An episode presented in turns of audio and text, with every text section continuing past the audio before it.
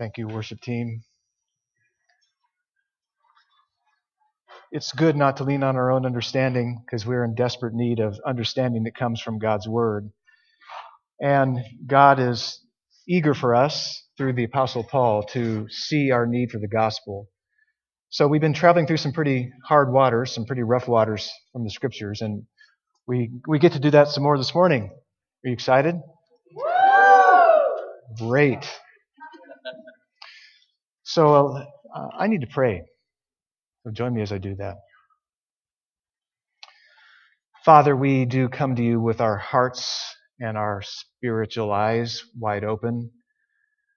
We don't hold on to anything that would keep your work from being accomplished in us. We, we don't desire to do that. We tend to do that. So help us, Father, to be wide open to your word this morning and help me to speak it clearly and accurately into the hearts of your people. Uh, help us do that together, to hear well, to listen well, to speak well, and to honor your word. In Christ we pray. Amen.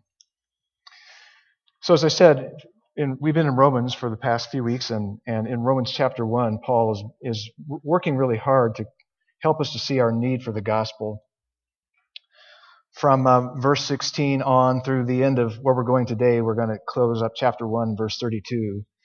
Paul works out this theme, the theme that our need for the gospel is evidenced by the, the wrath of God against our sin, God's judgment against our sin, which is seen in the consequences of our idolatry. And idolatry being defined as choosing other gods, worshiping other things in the place of God, uh, exchanging giving glory to God for giving glory and honor to created things more than God and God, uh, three times in this passage, we, we saw two, two of those times last week, but three times in chapter 1, Paul says God gave them over to their sin, which is the consequences of our uh, worshiping other things in the place of God. So we're going to read uh, the text that we taught from last week and make a few comments about it. And we're going to close also making some further comments about the subject of same sex attraction uh, today even though we covered it last week. Some more we need to say about it. And so let's read uh, from verses 24 to 27, the text from last week, then we'll pause and we'll pick up again uh, where we're going this week as well. So, in verse 20, 24. Therefore, God gave them up in the lust of their hearts to impurity, to the dishonoring of their bodies among themselves, because they exchanged the truth about God for a lie and worshiped and served the creature rather than the Creator, who is blessed forever. Amen. For this reason, God gave them up to dishonorable passions, for their women exchanged natural relations for those that are contrary to, to nature. And the men likewise gave up natural relations with women and were consumed with passion for one another, men committing shameless acts with men and receiving in themselves the due penalty for their error.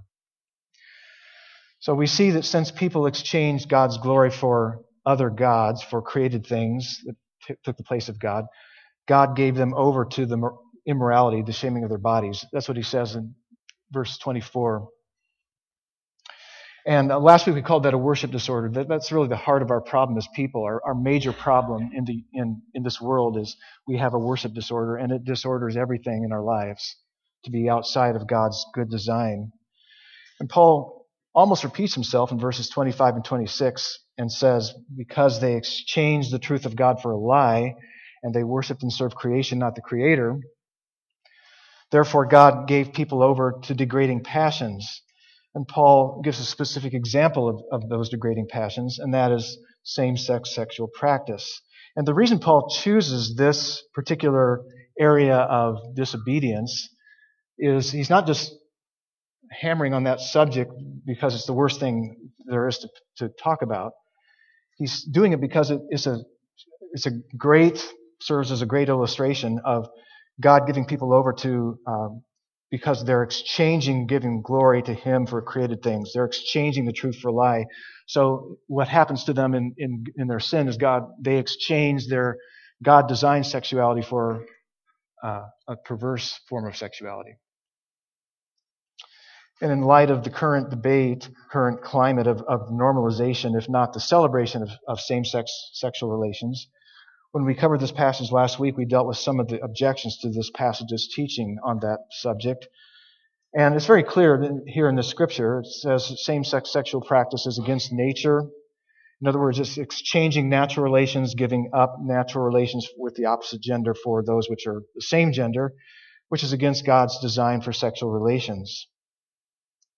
So again, it's this exchanging what God designed for something that's not his design.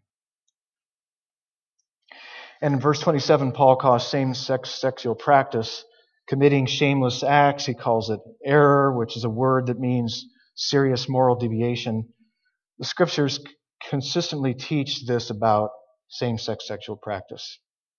Now, many reject this today as hateful, bigoted, like racism, equates it to that.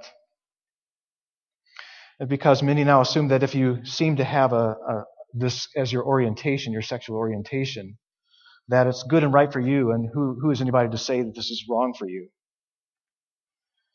And there's all kinds of reasons that people uh, who who try to give honor to the scriptures, who try to give the Bible as their point of reference to to uh, make it not say what it's saying.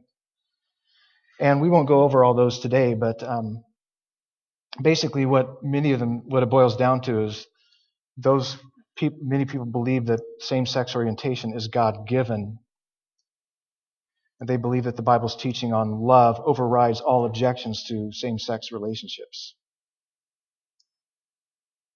Now, um, as Christians, we don't get to choose between love and truth. We have to, we have to do both well. Jesus never sacrificed love for truth, or he never sacrificed truth for love. Paul, later on in, in chapter 12 of Romans, will say, Let love be genuine. Paul, what is genuine love? He tells us, Abhor what is evil, hold fast to what is good. In other words, genuine love doesn't redefine what is good and what is evil. Now, today's text, where we're going, in verses 28 to 32, will confirm what we said last week that same sex sexual practice is just one of many sins that we need to be saved from. It, it shows how pervasively sin has impacted us due to our rejection of God. And then we'll revisit what the gospel, what gospel attitudes and actions toward those with same sex attraction can look like as an example of how we should live in light of the gospel in a decaying culture a world sinking in sin. It would be interesting if the news, the evening news reported as Paul does in, in Romans chapter 1, and said something like, Today we have another story of how God's wrath is being visited upon people and giving them over to their sins, and we have a big list to go through. So we get that in Romans 28, 1, 28 through 32. Now we'll read that. And since they did not see fit to acknowledge God, God gave them up to a debased mind to do what ought not to be done. They were filled with all manner of unrighteousness, evil, covetousness, malice. They are full of envy, murder, strife, deceit, maliciousness. They are gossips, slanderers, haters of God, insolent, haughty, boastful, inventors of evil, disobedient to parents, foolish, faithless, heartless, ruthless. Though they know God's decree that those who practice such things deserve to die, they not only do them, but give approval to those who practice them. So, this is now Paul's third time in chapter 1 where he talks about how God gave people over to their sins. He's just giving people over, you want to do this? Is this how you want to live? You want the freedom to do this? Then he pulls back and he, and he stops and lets them just go deeper into it. And Paul uses a wordplay to make his point here, in, in, where it says they did not see fit to acknowledge God. God. God gave them up to a debased mind. Those are the same word. In other words, just as people didn't think it fit to keep God in knowledge, he gave them over to an unfit mind. Or um, as people didn't think it worthwhile to acknowledge God, God gave them over to a worthless mind. So that's what's going on. What we need to understand is that the depth and breadth of our sin, the sin in our nation, doesn't just deserve the judgment of God. It is the judgment of God. The depth of our sin in this nation is not does not just deserve God's judgment, it is God's judgment in just giving us more fully over to our sins. This is similar to what Paul said back in verse 21. He said, Though they knew God, they did not glorify him as God, but they became futile in their thinking. We can't think rightly about what is right and true if we reject God. Our minds were meant to run on God. They were designed to be God centered, God wisdom imparted. And when we reject Him, we can't think rightly. We, we may be brilliant in other ways, but we can't think rightly about what is right and wrong, what is true and false.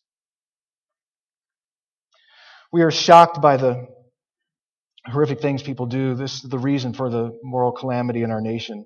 And we're shocked often by the terrible things that we encounter or that we hear about.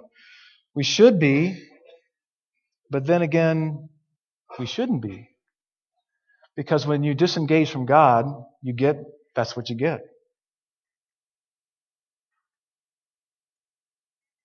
And Paul goes on and says in verse 28 God gave them up to a debased mind or an unfit mind to do what ought not to be done. Just as people didn't see fit to acknowledge God, God gave them up to an unfit mind to do what shouldn't be done. Paul then gives us a list of 21 ways we can live out of unfit or debased minds. It's not an encouragement to do that. And it's a sampling. There are other lists in Scripture, so there's a lot more than these 21 things. But these 21 things are, are as I said, a sampling of ways that we live out of unfit debased minds when we reject acknowledging God. The point isn't that everyone in our society or any society is as bad as they can be. You're all not as bad as you can be. Isn't that good news? Call, call your parents and let them know you're not as bad as you can be.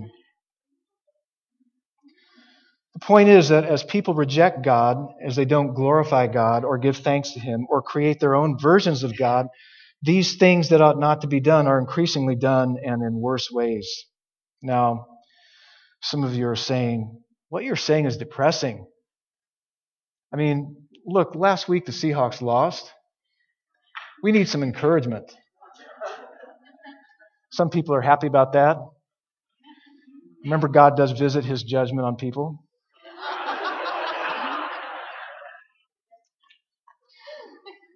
Paul is building his case as to why our only hope for deliverance from God's wrath against our truth suppressing, God rejecting ways is that we receive a righteousness by faith in the gospel. That's what he's trying to drill into us. And we, we just notoriously are, by nature, we gravitate away from the gospel as our only hope. We're, we're willing and ready to cling on to anything but the gospel as our hope for righteousness and relationship with God.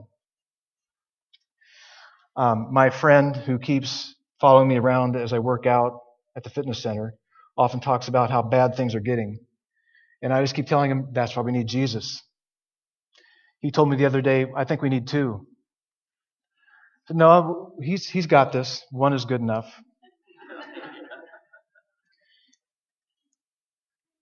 In verse 29, the first part of the list of 21 is four general areas of sin as God gave people over to these things because of their rejection of glorifying Him, they are filled with, now, God designed us to be filled with His righteousness, but when you reject God, you're filled with unrighteousness, with evil, greediness, and, and malice or wickedness.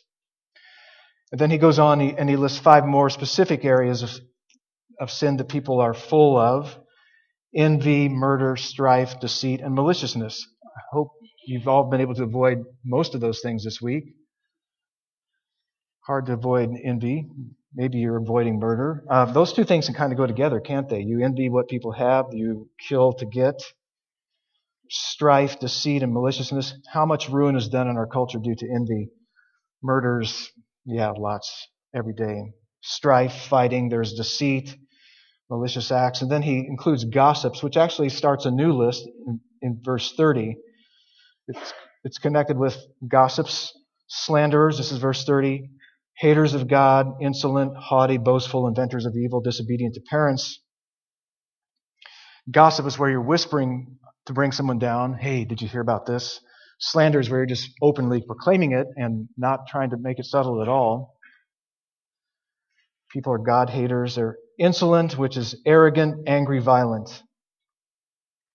Being haughty and boastful, as if, and as if there's not enough wickedness, there are those who are creative in coming up with new ways to do evil, inventors of evil.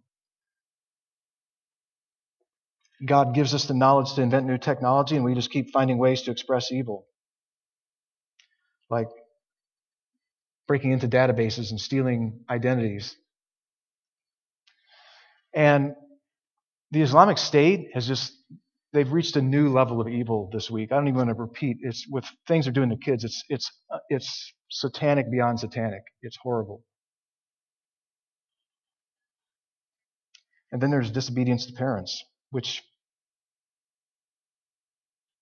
is not proper. Obey your parents.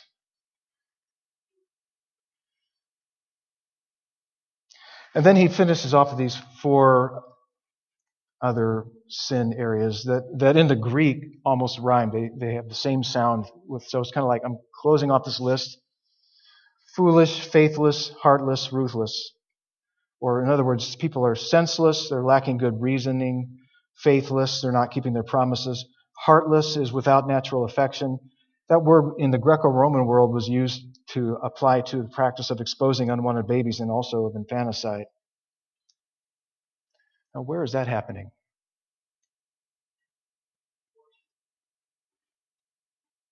Yes. People are without mercy and ruthless. Now, um, that's the list. And then Paul says in verse 32, though they know God's righteous decree that those who practice such things deserve to die. That's interesting. They know God's righteous decree. Just as people had knowledge of God and did not glorify Him as God, so they have knowledge of God's righteous standard, however much is suppressed.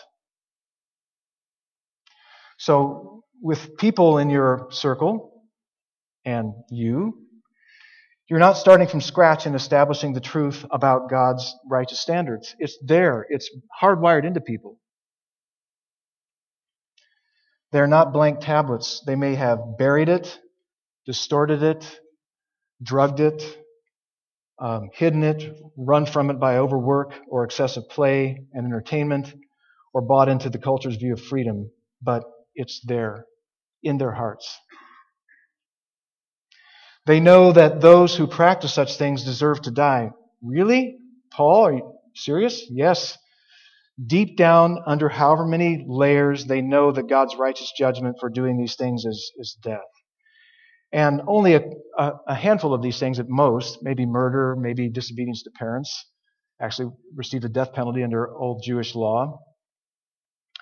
Um, but he's not talking about the physical death penalty that they know that, that they deserve physical death.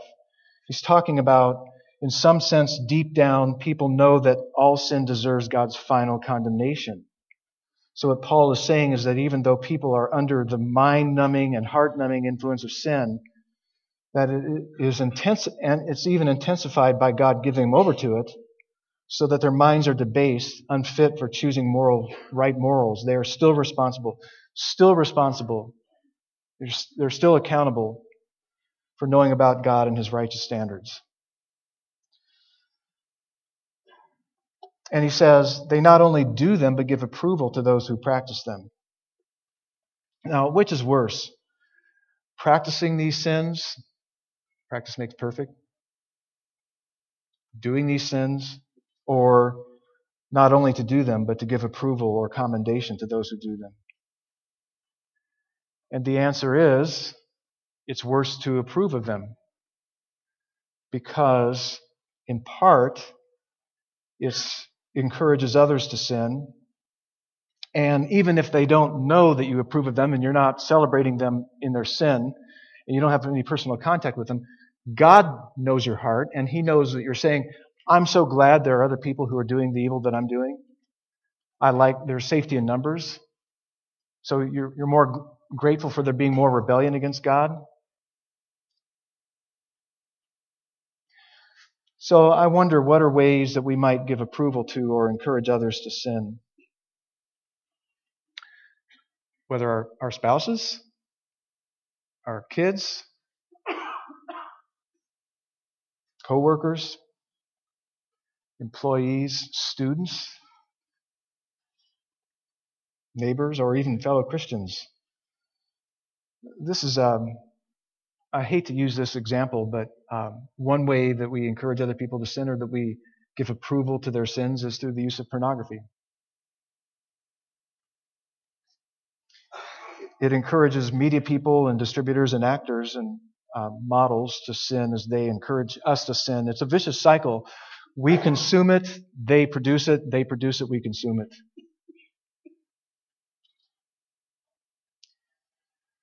Of course, we talk a lot about men being offenders here. Um, women are increasingly offenders in this area.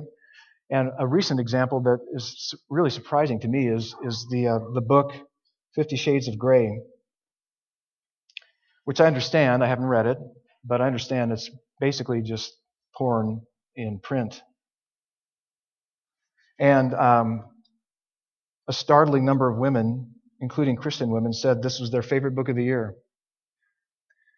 And it's such an enormous hit in our culture that a, a movie is being made and about to be released Fifty Shades of Grey.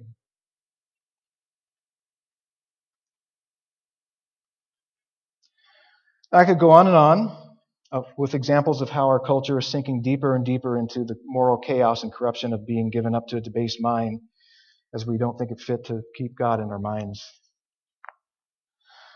So, what I want to talk about now is why is this happening?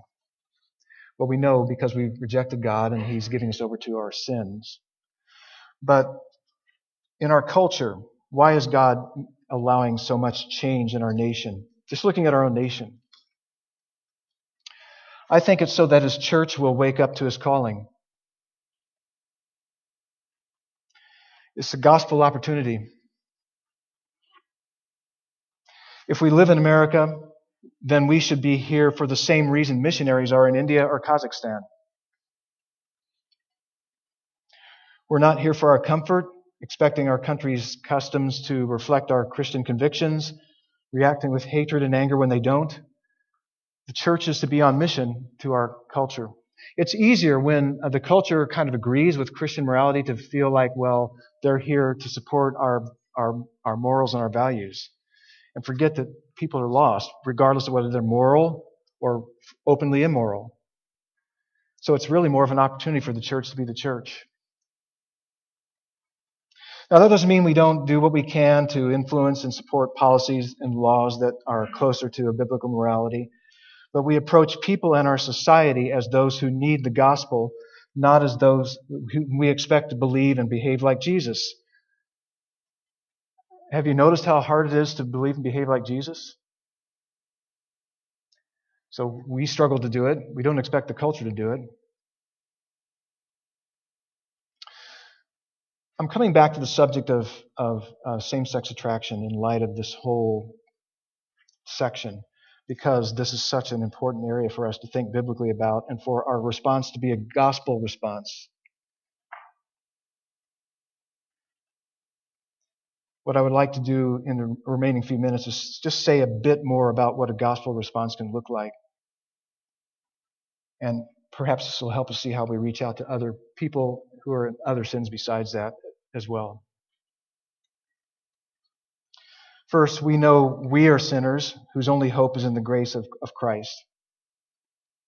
Same sex attraction sins are not worse than sins of gossip, greed, envy, or deceit. We must not have attitudes or actions from a heart of self righteous pride and disgust toward gay people, but with broken, humble hearts. And second, a loving response is, is to accept people with same sex attraction as people made in God's image, not to accept their same sex practice as normal and good. It is not loving to affirm people in what God says is sin. This would be giving approval to those who practice what God has clearly said is, is against his design. So here's a couple um, stories, or at least one, what I have time for. A lady named Rosaria Champagne Butterfield was a lesbian. She was a professor at Syracuse University who viewed Christians as bad thinkers who were sheltered from the world's real problems. She was preparing to write a book analyzing the hatred that the religious right uses against their favorite target, queers, or at that time, she says, people like me. Professor Butter- Butterfield wrote an article in the local newspaper, and as a result, she received boxes of both hate mail and fan mail. She filed the two different kinds of letters in their respective containers, all except one. The letter from Ken Smith stumped her. It was the kindest letter of opposition she ever received. The letter asked good questions, but Ken didn't argue with her or attack her. This gentle, genuine letter initiated two years of life on life conversations, two years of life on life conversations that culminated in Rosaria's trusting Christ and experiencing a grace filled transformation. She later described how Ken and his wife Floy's vulnerability and transparency prompted her to open her life to them. She says, I invited them into my home and into my world. They met my friends, came to my dinner parties, saw me function in real life, they made themselves safe enough to do this. They invited her into their home. She noticed how unselfish they were. She says, I remember feeling like I could talk to them about anything. Ken stressed that he accepted me as a lesbian, but he didn't approve of me as a lesbian. He held that line firmly, and I appreciated that. Do you see both love and truth going on there? This is what we must do in reaching out to any people who are steeped in any sin, because this is what we needed in Christ. We needed love and we needed truth. And so both of those are not to be compromised. There's much more to her story. Today, Mrs. Butterfield is married to a man who also happens to be a pastor, which just shows the consequences of her past sin to be married to a pastor.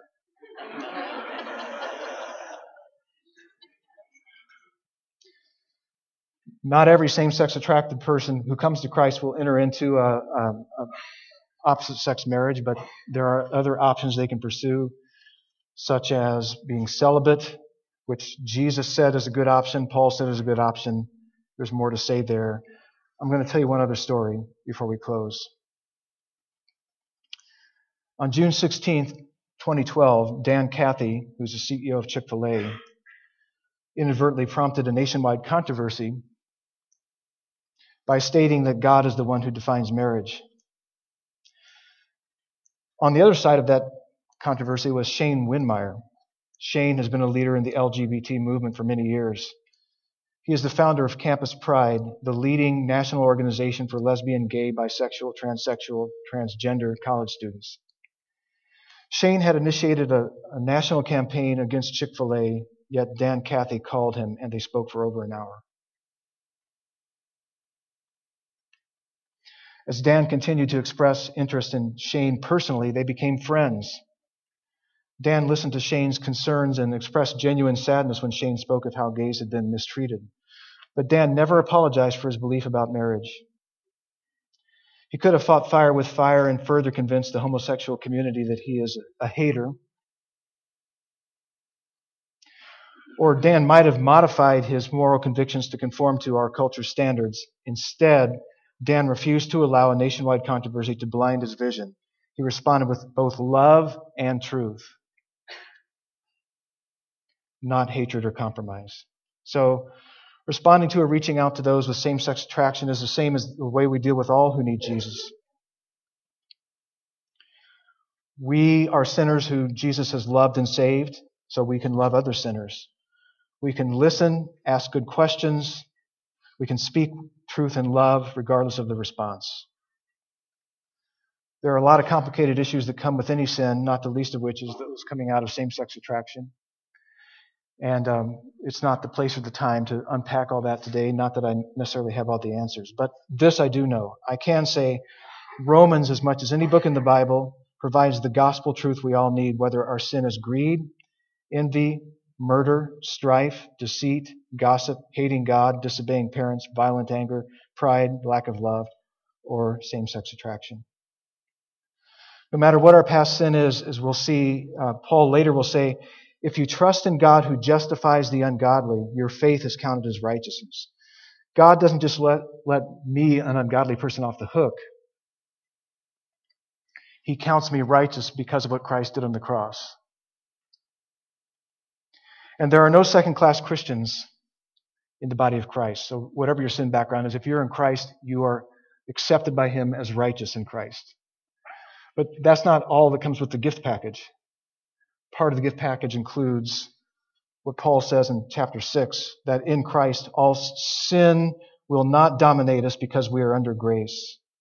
The grace that saves is the grace that sanctifies, that makes us holy, that informs us to being like Jesus. We are both forgiven and freed from sin. If anyone is in Christ, he is a new creation. The old has passed away. Behold, the new has come. Let's pray. Father, if we were to list every area of sin that we have committed in heart, in mind, and word, we would be here for months, not years. We thank you, Father, that that really bad news that you do judge and condemn sin. Well, it's actually good news because a universe that's dominated by sin is not good news. But because we're in, we are afflicted with and we are sinners, it's bad news for us. It's great news that Christ redeems sinners. And that in Christ we are made new, we have new life, we have a righteousness that comes from Him, and we have a, a mission to carry out of sharing the love and truth of Jesus Christ with others. Make us alert this week to opportunities to do that. We ask in Christ's name. Amen.